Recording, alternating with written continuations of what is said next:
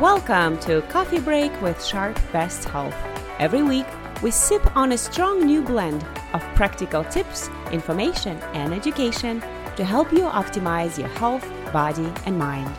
Your hosts are Janice, Emily, Megan, and Olga. Your break starts now.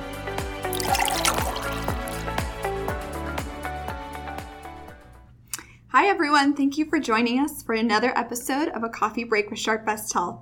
You may have noticed that at the end of each of our podcasts, we ask our listeners to send us suggestions for future episodes and wellness questions that you may have. So today we are going to be tackling a few of those great questions. It is National Nutrition Month, so you will notice that the questions we will be talking about are all about nutrition. We always love hearing from you, so that makes today's recording one of our group's favorites. And of course, a big thank you to everyone who sent in questions, and please keep them coming. So without further ado, let's get started.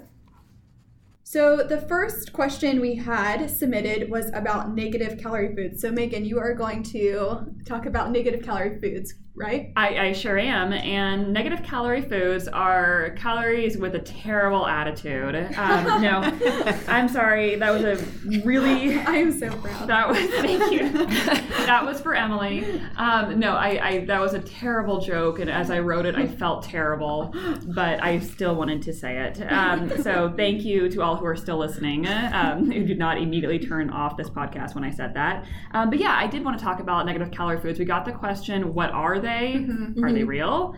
And the short version of the story is that negative calorie foods aren't really a thing, but I think that our listeners need a little bit more information than that. So I'm going to give a little bit more detail. So, negative calorie foods supposedly require more energy to chew, to digest, and to process than they actually provide to your body. Uh, fruits and vegetables with high water content and few calories are often marketed as negative calorie foods. So think of your your celery, your lettuce, your cucumber, your watermelon, your carrots. These are foods that are outstanding for you, very high in water, um, and therefore sometimes get considered as negative calories. So you'll actually burn more just by consuming them than by what they're actually giving to your body. Um, a lot of the research around this, though, doesn't really support that these are. This is really a concept to hang your hat on mm-hmm. if you're thinking about, uh, well, how do I approach a, a, healthy diet, especially if I'm trying to lose weight? It's true that there is, uh, um, you know, calories being burned when you are chewing your food. It's true that there are calories being burned when you're processing your food, but they are so minimal mm-hmm. that even in these, uh, you know, quote unquote negative calorie foods, they still have calories, right. right? There's like 46 calories, I think, in a serving of watermelon, for example it takes about if, if you are going to chew gum we'll use gum as example because that's the chewing that's actually what's been looked at in terms of research in terms of chewing and calorie burning. Mm-hmm. you have to chew gum for a full hour to burn about 11 calories. Oh my god. so you it's not again enough said right? Yeah. I mean it's it's true that it burns calories yeah, but it's but not it's true not that enough. it yeah it's minimal. it's, it's negligent. It, it, doesn't convert these foods into a quote unquote negative calorie food. Mm-hmm. um, however i will say that uh, um, when you look at the list of foods like if you if you researched it negative calorie foods you're going to find foods that are incredibly high quality nutritionally dense have great vitamins great minerals fiber these are foods that you should be, you know, um, uh, building into your your general diet. I mean, they're just really, really healthy, good foods for you. They are not, however, going to burn calories unto themselves. Uh, so the, I guess, the moral of the story is, you know, look at those lists uh, that generally make up negative calorie foods and consider them as whether or not they would be a good fit for your eating habits and lifestyle. But don't worry about the whole negative calorie concept. It's mm-hmm. more of a marketing construct mm-hmm, than anything mm-hmm, else. Mm-hmm. Any questions, ladies? Anything no, that was crystal clear. Yeah, All right. no, that was that was really helpful. Thank you, Megan. Absolutely, love that. Yeah, no, thank you so much, Megan. That was helpful. I guess I can put my celery sticks away. so, in terms of how many meals you should eat a, eat a day, there's I know there's a lot of um, questions about should you eat mm-hmm. three big meals right. or should you spread it out during the day? So this was another question that was asked, and Olga is going to answer it for us. Yes, thank you, Emily. So that's a, a controversial question, right? Whether we should, if, especially for those employees who are trying to lose a little bit of weight or trying to manage their weight, they've heard that eating smaller meals more frequently throughout the day can help them. And so this question has been debated for decades in one form or the other. And so we'll try and answer this question on this podcast today. So the premise behind the idea that frequent smaller meals can help you manage your weight or lose uh, lose the weight a little bit faster is is blood sugar control. Basically, blood sugar refers to the glucose that our body produces when we eat foods, and then that uh, that glucose then is sent to our bloodstream and provides energy to our organs and to our cells. And the idea behind the smaller meals is that the more often we eat, then we always have that supply of glucose in our body. And so we we never feel hunger, we don't have cravings. However, if uh, the blood sugar supply is low, that's when the hunger strikes, right. when we have those cravings right, that we can't control. And so the idea behind smaller meals is that to continue to provide that glucose supply so we don't give in to our cravings. And so that's one theory behind the, um, the smaller, frequent meals throughout the day idea. The other idea is that it can help your metabolism because when when you're eating frequently, you're always chewing. To Megan's mm-hmm. point, the food the food is processed, the food is being digested, the food is being uh, metabolized, and so you're burning more calories throughout the day, which also is kind of helpful to to your weight loss. Now, while the logic is kind of solid behind those two theories, uh, the studies shown kind of mixed results. So the, the controlled studies have shown no real metabolic advantage to eating six, seven smaller meals throughout the day versus eating two or three larger meals a day. So there hasn't been really good proof to this theory, despite the solid logic. And so what we really have to rely on in this case is what we we know works, right? And mm-hmm. what we know works is the quality of food right. matters more than the timing of the food or how many meals you eat. The calories also matter, how much you eat matters, mm-hmm. and what you eat matters. Right. So, we really encourage you to pay attention to the quality of the foods and kind of keep your calories in check. Uh, pay attention to kind of cutting out all the sugary foods, all the high fats food, processed foods, and concentrating on fruits and vegetables, healthy, healthy fats, uh, lean proteins, and really pay attention to having a balanced diet, which is probably more important than the timing of it and mm. the the frequency of your meals. Yeah, I feel like we're always looking for here's the mm-hmm. answer, right. here's That's the right. strategy, yeah. and and we have the strategy. It's eat whole foods that's yeah. good for you. Yeah. Nobody likes that strategy. That's right. or that strategy is hard to comply with. That's true.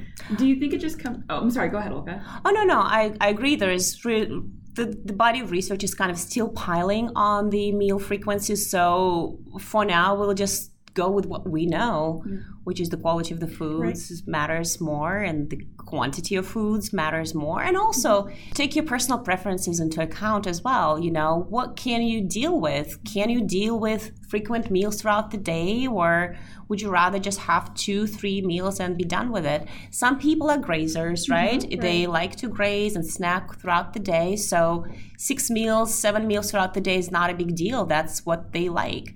And for others, it's too much to handle and they would rather just eat twice a day and be okay with it. So, kind of um, find what suits your goals, your preferences, your style, your schedule, and go with that. Trust your body, trust trust yourself. Yeah, that's great. Yeah. yeah. Thank you. Yeah. So, to continue with our nutrition theme, we'll pass the baton on to Janice, who is going to talk about what the best snack to eat before um, and after a workout is. Thanks, Sam. So here are some suggestions for a pre-workout fuel. Um, I know my for myself what, before working out, if it's on an empty stomach, I will not make it through my personal workout. I at least will enjoy a banana at the least, um, and it's easy. It packs itself in its own little container, so it's really easy on the go. Um, but some people like to fast the whole morning if that's when they're having their workout, and continue with their workout before they have their 1st mm-hmm. meal. So for those of you who would like a pre some pre-workout fuel ideas, you can think of having a peanut butter and banana or PB and J sandwich, Greek yogurt with berries, oatmeal with low-fat milk and fruit, apple and peanut or almond butter, handful of nuts and raisins. It's going to be two parts raisins and one part nuts. And notice that each of these suggestions include some protein as well as some carbohydrates. Carbs are the fuel. Protein is what rebuilds and repairs your muscles, but also primes the pump to make sure the right amino acids available for your muscles. Getting protein and carbs into your system is even more vital post workout. So here um, are some ideas for post post workout nutrition. Your body uses stored energy, which is glycogen in your muscles to power through your workout or game. But after that workout, you need to replenish the nutrients that are lost. So what are you to do? After a competition or a workout, focus on getting carbs and protein into your body. This gives your muscles the ability to replenish the glycogen they lost through training and helps your tired muscles rebuild and repair with the available protein and amino acids. Try to eat within an hour of completing an intense workout. And so these post workout meals include a recovery smoothie, um, which is made out of low fat milk and fruit, low fat chocolate milk, turkey on a whole grain wrap with veggies, and low fat yogurt with berries. So the above offer mainly carbs, some protein, and some protein, which is convenient, but with these two liquid options also um, help with to rehydrate the body as well. Perfect. That's really good to know. I wanted to kind of maybe mention that Janice is right that it's important to kind of uh, replenish the lost glycogen after your workout. But if you happen to have your next meal scheduled yeah. within the next hour and a half of sure. your workout, like your lunch or your dinner or your breakfast, I would say you don't necessarily need an extra snack right after your workout unless you're an athlete. So if you're just a normal person who just works out for general fitness and health, you can probably skip a snack after you work out and you can just have your meal with, you know, balanced mm-hmm. meal with protein and right. carbohydrates, all the same ingredients, just to kind of, you know, be mindful of the calories if that's what you're looking to do. And it kind of yeah. forces you to look also at what that uh, um, lunch or breakfast or mm-hmm, dinner, mm-hmm. That, that, mm-hmm. that next meal if you think about it in terms of what is a good recovery snack, right. Uh, then you're thinking about what, mm-hmm. what is a good recovery meal, and you're probably going to consider you know that good proteins, good carbs uh, to kind of take better care of your body. Yeah, that's a great point to recover yeah. better. yeah, yeah, yeah. No, this is great. All the same combination of uh, nutrients, but maybe time wise, yeah. if you're planning to have a meal, you don't need a snack, right? yeah, absolutely. yeah, yeah.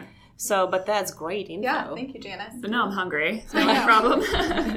well, if we're gonna stay on the topic of snacks to eat before a workout, that transitions us perfectly to our next topic, which is about bulletproof coffee. Oh, so you might no. not have uh, associated bulletproof coffee with a pre-workout snack, but let me explain. So, for those who aren't familiar with bulletproof coffee, uh, bulletproof coffee is typically made of an organic brewed coffee is typically what the base is and then you add an unsalted um, grass-fed butter and then you add um, mcts which are medium chain triglycerides. So God. those typically come from um, coconut oil but you can buy just straight mcts it's typically through um, a company um, but a lot of people will add just coconut oil and a lot of people will drink this coffee, so this butter oil oh, coffee mixture,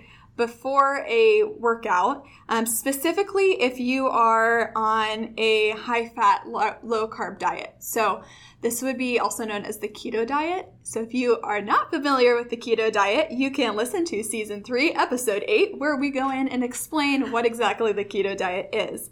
Um, and it's designed to be uh, drunk on an empty stomach and again before exercising. Um, and I'll kind of explain just uh, what the benefits or the proposed benefits of bulletproof coffee are. Um, two quick notes. One, there are not any peer reviewed studies on bulletproof coffee. So, what I'm going to share is anecdotal. And so, take that in mind. And then, second, because there are not a lot of peer reviewed studies, I reached out to a registered dietitian and he weighed in on what his thoughts about bulletproof coffee are.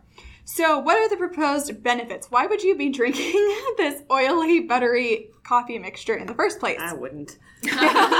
well, there we go. Have anyone has tried it? No. Okay. No. No, uh, I Have have. I've tried a sip. What did you think? Well, it tastes like it sounds. It tastes like It, it Buttery tastes buttery like coffee. buttery coffee. Interesting. All right. Well, It's I guess that not- sense. It's not bad. It has a unique flavor to it. It, it kind of feels like heavy. coffee? Oh yeah, I bet it's. I bet it Does it taste like coffee? Yes, you still taste the coffee in it. It's more like the mouth feel it, that I don't know how to describe it, but like if you do, if you imagine, I mean it's I'm imagining like Butter. oil and coffee. butter, so Yeah. Oh my god. um, yeah. Uh, so the, thick. it is a little thick. so the proposed benefits of uh, bulletproof coffee: one, people say it aids in weight loss, which can be a little contra- a little funny, right, when you think about it, because of how much fat is in it. Um, increased energy levels, improved cognitive function, um, boosted metabolism, suppressed appetite, uh, boosted mood, and it is anti-inflammatory. So those are what the claims are for it. Um, so let's talk about what could be good about bulletproof coffee. So again, for people who are on a keto diet, who are eating high fat, this may be a good option because your body actually needs the fat um, when you are exercising because you aren't eating carbs, right? So if you are sticking to a keto diet and you are going to drink it before you work out, you could be fueling your body in that way.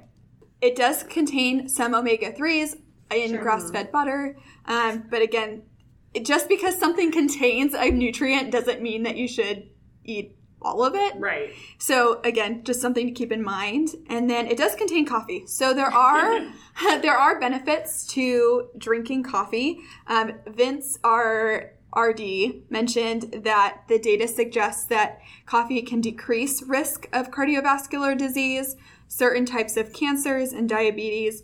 And it's also showing to decrease risk for Alzheimer's and Parkinson's, and it's good for your liver. So that That is a benefit, right? That means this department is going to live forever. right, exactly. Oh, from- because from- we run from off of coffee. coffee. Yeah. Coffee. Right on the it. bulletproof. Mm-hmm. Yeah. And that is just simply about That's coffee, not coffee about itself. yeah, that's just Yeah. coffee, Not not bulletproof. necessarily bulletproof. Okay. Hmm. So, what are what could be the bad, right? The flip side. So, one is nutrient intake. You aren't eating a balanced meal for breakfast, so you obviously are missing out on your fiber and your protein.